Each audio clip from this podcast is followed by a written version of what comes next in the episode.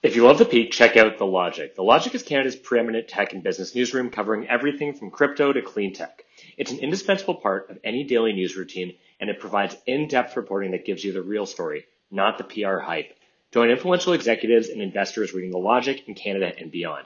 And act now because today is the final day of The Logic's 75% off Cyber Week sale. Don't miss your last chance to take advantage of their biggest sale ever. That's 75% off a subscription with promo code PEAK P-E-A-K at thelogic.co.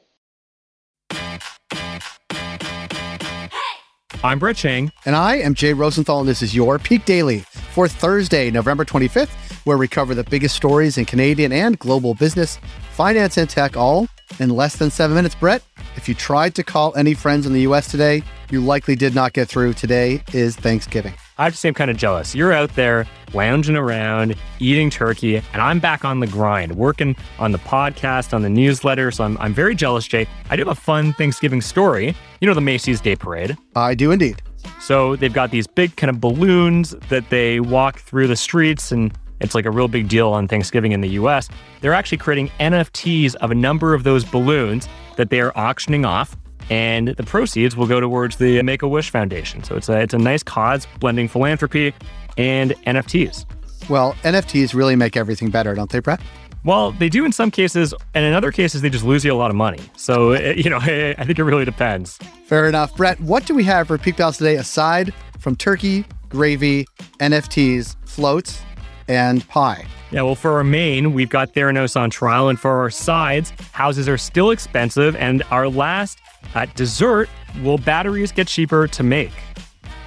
For our first story, Elizabeth Holmes testified yesterday during her trial. Brett, for those who have not yet read the book Bad Blood, who's Elizabeth Holmes and why is she on trial? If you haven't read Bad Blood, I can't recommend it enough. It's a great read. You won't be able to put it down. And I also love this story. So, Elizabeth Holmes was the founder of this company called Theranos. Their mission was to build these box shaped machines that could conduct comprehensive blood tests with only a drop of blood. This I, by the way, was never really possible. It was all kind of made up after raising billions of dollars and recruiting a board of some of the biggest names in business and public policy, including Henry Kissinger. It was discovered that the whole thing was a sham. The boxes never worked despite conducting thousands of tests, and she was eventually charged with wire fraud in 2018. It's always the wire fraud that gets you, Brett. Now, she's on trial, and yesterday she testified for the first time. Here are some highlights. Regarding whether or not she lied to investors, Holmes said she was acting in good faith. Prosecutors claim she added the logos for Pfizer to reports that were sent to investors, but Pfizer later claimed they hadn't authorized their use. Now, in addition to that logo, Pfizer also said they didn't buy Theranos technology and passed on any potential partnerships. This doesn't seem like a great start for Elizabeth Holmes in the trial. Brett, should Peak Pals care about Elizabeth Holmes' trial, and will she become Piper Chapman's new roommate? I don't know what that means but I'm going to let it sit there for a second. I will say, though, that by the way, as a recipient of the Pfizer vaccine, I am upset that Elizabeth Holmes would besmirch the great Pfizer brand. But what's really important here is that if she is convicted, Elizabeth Holmes could face up to 20 years in prison. And if you really want to zoom out, if she does go to jail, this could make other entrepreneurs a little bit more careful about how they present their companies to investors so they don't end up behind bars like Holmes. Me opening up PowerPoint presentation. For our second story, the Bank of Canada believes investors are adding to price gains in the housing market. Jay, this doesn't seem like much of a surprise to me, who's not yet in the market, but what did the BOC quote unquote discover? Well, let's start with the discover is a strong word. Let's start with some context. Low interest rates at the start of the pandemic and a desire for more space when everyone was working from home encouraged people and investors to buy homes. But investors have been particularly active in the market, Brett. Bank of Canada said the number of new mortgages held by investors has doubled in the past year. That's 2x. And as a result, housing prices have been driven up and it forces home buyers to take larger and larger mortgages. Now, this trend in the housing market explains why so many Canadians have high levels of mortgage debt and why it feels harder than ever for Canadians out of the market to actually get in.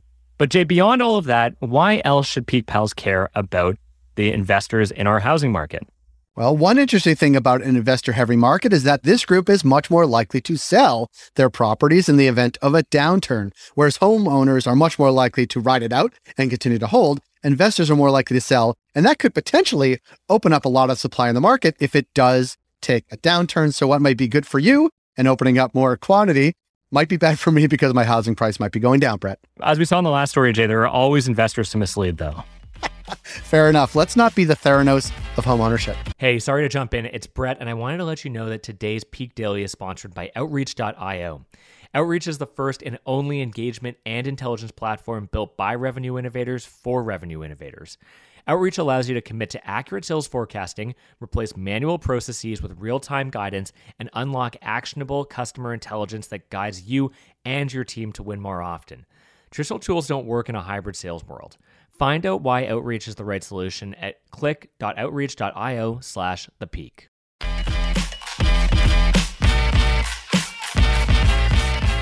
For our last story, Vancouver based Mangrove Lithium raised $12.6 million from investors, including some guy you may know named Bill Gates. Brett, tell the Peak Pals about Mangrove Lithium and why Bill Gates likes them. So, lithium is one of the hottest items in the world right now. Not only is the mineral needed in nearly all of our rechargeable batteries, including the one I'm using right now on my MacBook Air, but it's also in high demand to fulfill all of the electric vehicles that car companies like Ford and GM and Tesla are just pumping out. And that's where Mangrove comes in. Founded in 2017, Vancouver's Mangrove Lithium developed a new way to produce battery grade lithium that's in a more cost effective manner. Well, how do they do this? Well, it's not to get too technical because I'm not sure I could get too technical on this. They eliminate a bunch of complex and unnecessary steps that exist in the current supply chain. That's as simple as I'm going to tell it. They want to use the funding, including the money from Bill Gates, to build their first commercial plant and pave the way for even more lithium refining capacity. So, Brett, why should people care about mangrove?